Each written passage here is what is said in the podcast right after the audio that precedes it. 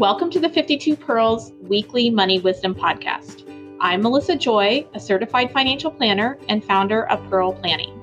And I'm Melissa Friedenberg, financial advisor with Pearl Planning. Pearl Planning is a financial planning and investment management company located in Dexter and Grosse Pointe, Michigan. We work with clients all around the country. The purpose of our podcast is to explore specific financial topics and provide advice you can use in your everyday life. Welcome back to the 52 Pearls Weekly Money Wisdom Podcast. It's Melissa Joy here today, and I have a little bit of different format today. I am joined in person for the first time in about six months with a couple friends Sarah Boston, who's a financial planner at Bookends Financial, and Raymond James advisor Karen Coyne we are friends. We got to know each other over the years, especially through the Raymond James Women's Network. We've all served on the Women's Advisors Council, which was countless hours of volunteering and just pure fun. And, you know, collectively, we have more than 60 years of experience working with people on financial advice. And most of the time when we get together, frankly, we're just having fun and, you know, kind of appreciating each other as business owners, sharing and and being a shoulder to lean on. But we've been talking about a podcast episode probably for months. Months. months. Yeah. So, Karen, hi, welcome. Hi, thank you. And Sarah, welcome. Thank you. We're all podcast hosts, actually. Karen and I both have podcasts. What's the name of your podcast, Karen? Uh, Fresh Off the Vine. Fresh Off the Vine. We'll make sure to link to that in show notes.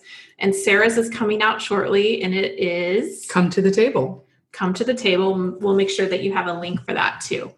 But we have talked a lot during the pandemic, so much so that we planned this virtual conference pod where we're attending a virtual conference this week, but we decided to get together because it has just been a long time, a long, lonely venture, I guess you could say.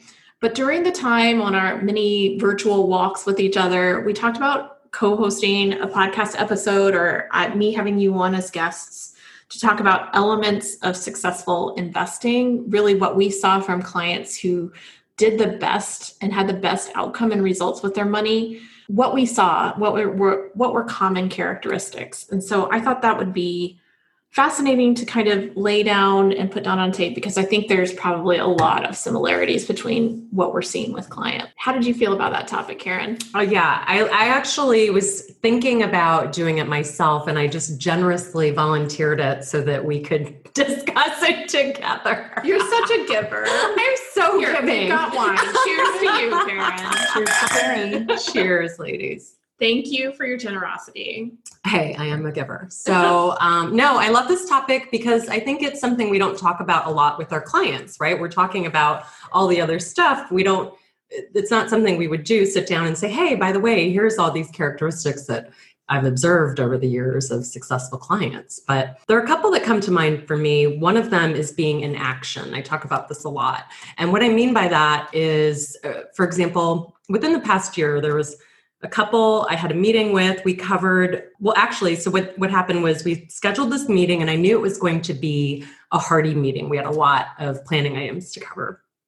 And they had called or emailed and talked to one of my assistants and had said, oh, we have this, you know, engagement afterwards. And so we're only going to have this much time. Is that okay? Or can we reschedule? And I said, no, that's good. We'll make it work. We'll make it a crisp 60 minute meeting. And here's the thing they came to the meeting, they were prepared they had information ready they had questions ready they had you know looked over some items i had sent them. And within 30 days after the meeting they had already knocked off like 50% of the to-do items. I was just floored because for a lot of people number one to get accomplished what we got accomplished in that one meeting was uh, you know you just you can't accomplish that unless you've done some of the work maybe ahead of time or you come to the table you know engaged. So they do that regularly and then they're in action right? So they're following up after the meeting. When i outlined okay here's next steps you know and then i hear from one okay well we've done this check. I hear from the other spouse this is done check. That brings me so much joy because we can give all the great advice in the world but if it falls in the forest and no one's there to hear it what good does that do? So for me, being in action is a really critical element. I hear within that the ability to be decisive. So, so often the action that people think they can dwell upon is just being kind of in a circular pattern, circling around decisions. And so you're describing clients that uh, I'm sure they're thoughtful about what they're doing. Yes, but they're willing they're willing to get past that thought stage into a decision making. Absolutely, I agree. And if we were doing a podcast and what are the characteristics of unsuccessful clients, it would be indecision and not being like not being able to make a decision. Sarah, have you seen those clients the action versus inaction, you know, kind of phase? Absolutely. And to piggyback on what Karen has said, the three of us did a two hour tennis lesson uh, this week. yes. And tennis was new to Melissa and myself. Karen's been playing for several years. But the thing that keeps ringing in my head that our tennis instructor tells us is that as you approach the ball, be prepared. That when you're not prepared in your approach, then your decision making is maybe disjointed and the follow through um, won't happen. And so I think about that in our financial planning client relationships. Yes, the people who come with the list of documents, I want to update your financial planning because that is the tool that helps us make decisions and the more prepared that they are. But I really, for me, that also correlates with engagement. And that's always big for me is I want to work with clients who are engaged in the process and see value in the financial planning process. And I think those clients ultimately are more successful. It's not coming from a place of judgment or fear. It is coming from a place of they see the value in financial decision making, evaluating those different decisions, and then taking the action and it gets really exciting. It's really exciting when you get an email from a client that says, Hey, I checked these off the list, and then we get to celebrate in that success. I think it's okay to have that anxiety and fear because Absolutely. I see that so often people, or sometimes use the word financial shame, but you have to be comfortable of acknowledging it. And maybe that's good in the beginning of a meeting if you are that person who just doesn't think you're cutting it yet with your money decisions. Acknowledge it up front I, I, love it when i hear that from clients because then we or especially new people i'm working with who haven't you know kind of gone through the process then we can lay that out and say okay can we put that to the side? Let's get to work. Then we can revisit and see how you're feeling after because often the process of financial planning creates elements of control that allow for that engagement as well as hopefully will reduce that fear or anxiety over time. Well, one of the reasons I loved the topic of this podcast in particular is because if you go do a Google search of how to find a financial advisor, the advice that you typically get is not how to have a relationship with a financial advisor, how to come prepared, how to come even with some fears and anxiety and, and have those comforted to move forward. And so great idea, Melissa. Mm-hmm. so many of the things that we hear and see about what is success, we probably don't even think about it. It's, it's unconscious for us to kind of observe those patterns of behavior, right? You see it so often but it's not like people present themselves as these are the elements of a great investor. So they they're quiet signals i think in many cases. So it's not like you can go just buy a textbook and say okay i'm going to check this off my list and do that.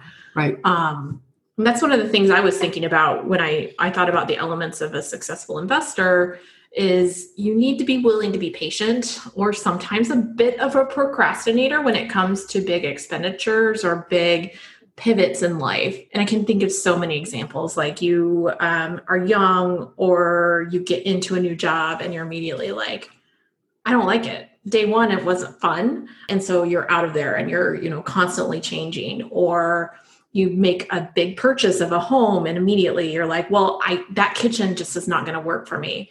Which you know my natural response would be like yes in 10 years from now you will not have that kitchen but do you need it to be remodeled in the next six months? It's not always the right time. And so when there can be a distinction between time um, that where people can delay kind of the gratification of, you know, kind of um, investing more in in decisions and assets, I think that can be an advantage as well. I think so too. I work with a number of physicians, and uh, I've talked about this in other talks, which is one of the successful or one of the attributes of successful physicians when it comes to money is when they're coming out of residency, they live like residents for as long as possible. They don't hurry to upgrade into the larger home, the nicer cars, the vacation homes, et cetera. They continue to live with that level of frugality that they did when they were residents. So to your point, they really extend that timeline it's extraordinary there there's a certain phase in life where you kind of have the tipping point where you become an accumulator hopefully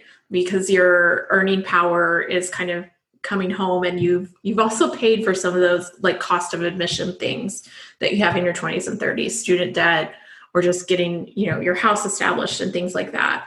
And so if you can delay the gratification just 5 or 10 years into that accumulation phase you can get so far ahead of the game um, that it, it's not saying that over a 40 year period you're going to really like suppress your quality of life. It's actually you're you're kind of investing in quality of life in your 40s and 50s so you're really talking about patience which we talked about a little bit before yeah. Um, we had a conversation earlier um, and i yeah i would i would agree with you.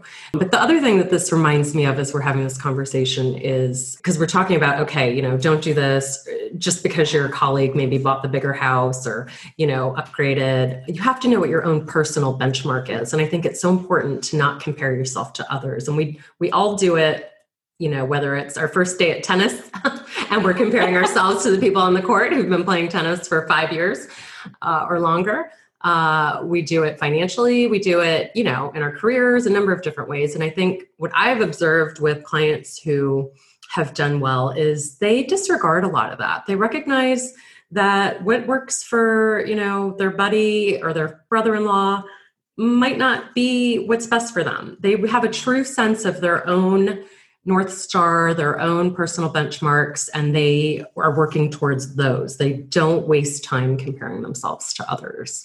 I give them a lot of credit for that. I think another characteristic that I see in a lot of my clients is curiosity.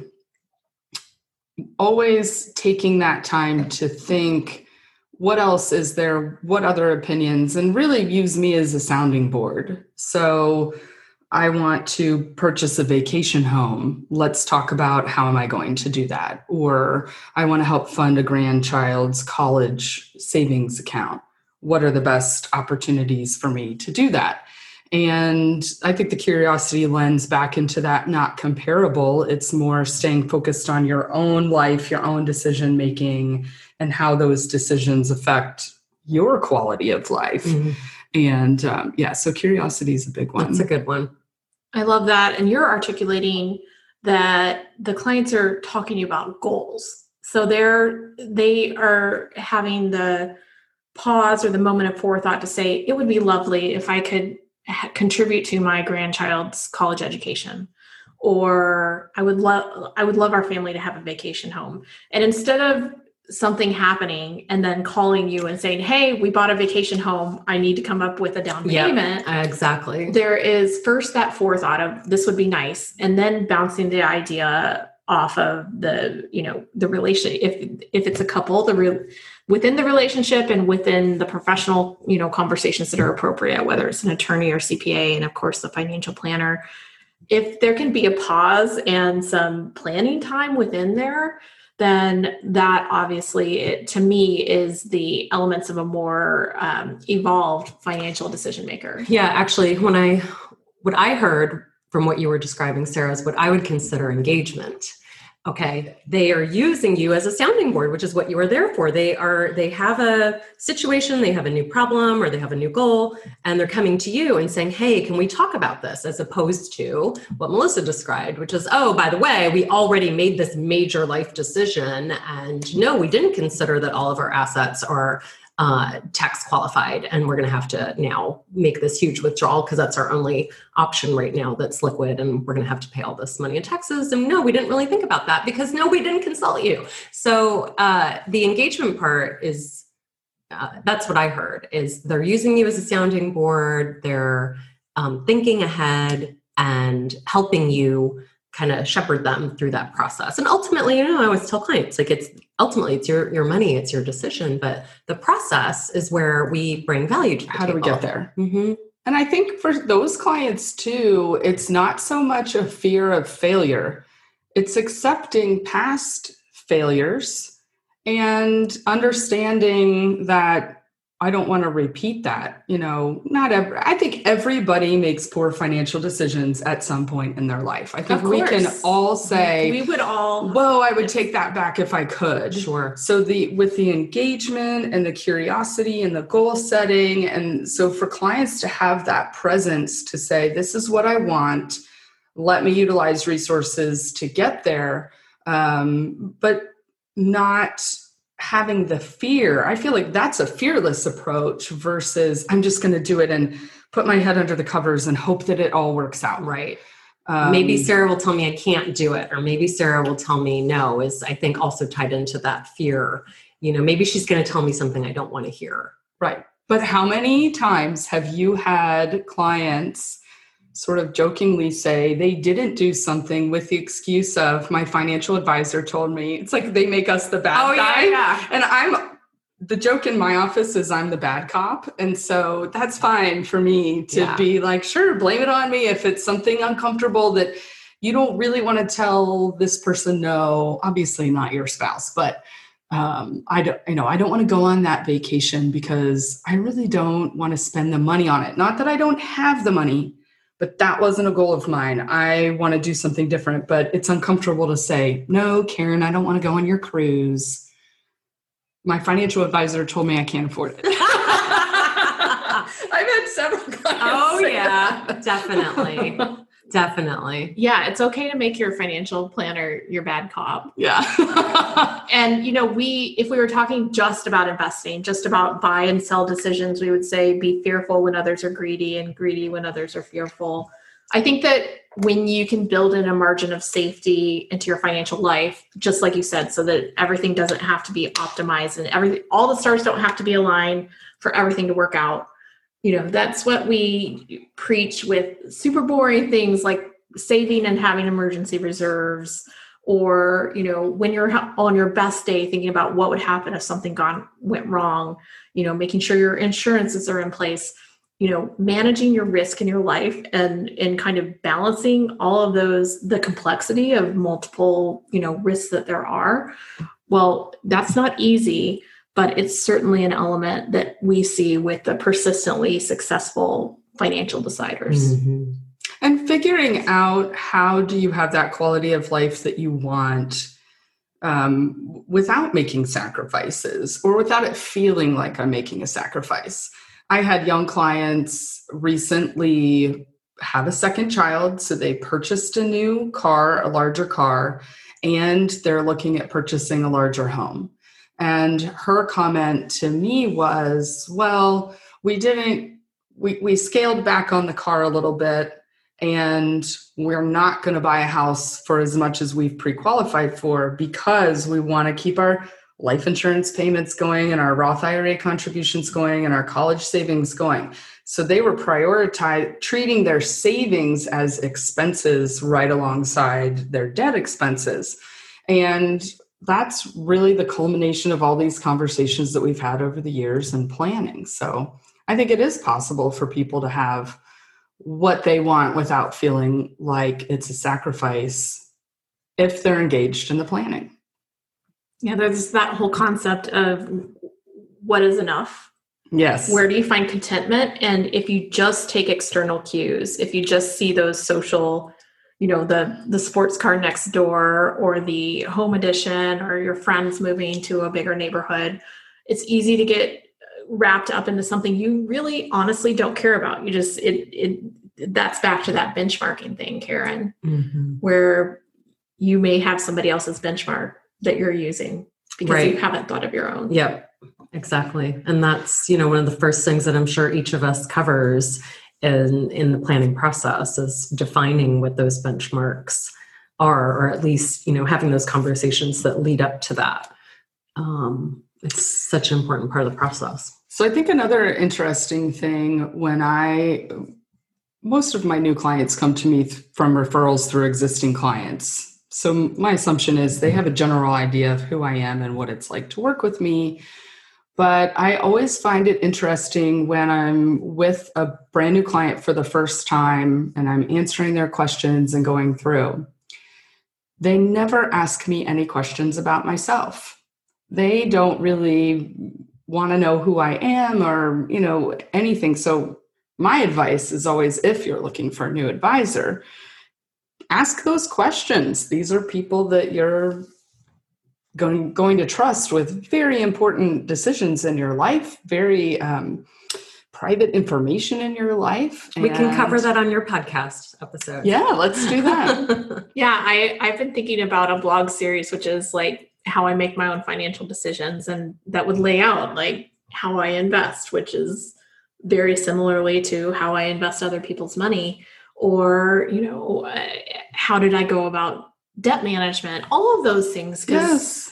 in in all of our cases, you know, we're kind of everything wasn't handed to us. We were we all got into the financial business in our 20s, but we scraped, uh, you know, got skinned our knees along the way my um, professional presence versus my personal finances were a completely different journey. Um, and in fact, just recently recorded an episode about what we wish we knew in our 20s between Melissa Friedenberg and me. Um, so, you know, that that's a reality. You want to be with someone that you can feel real with and you don't you don't have to put on a fake exterior when you're asking for, for help with financial decisions. Yep, agree. Good stuff, ladies. Well, I can see that we'll be recording something else in the future, hopefully on future, you know, conferences or getaways. Um, but it's been great to sit down with a couple of my best friends who happen to be financial advisors and talk about, you know, the experiences we've shared. So thanks to you both for for joining. Yeah, thanks. Thank you. Us. We hope you enjoy the episode. We'll make sure to include links, Karen and Sarah's podcast, in um, show notes. Thank you so much. For more information, visit pearlplan.com or our Facebook page, Pearl Planning Wealth.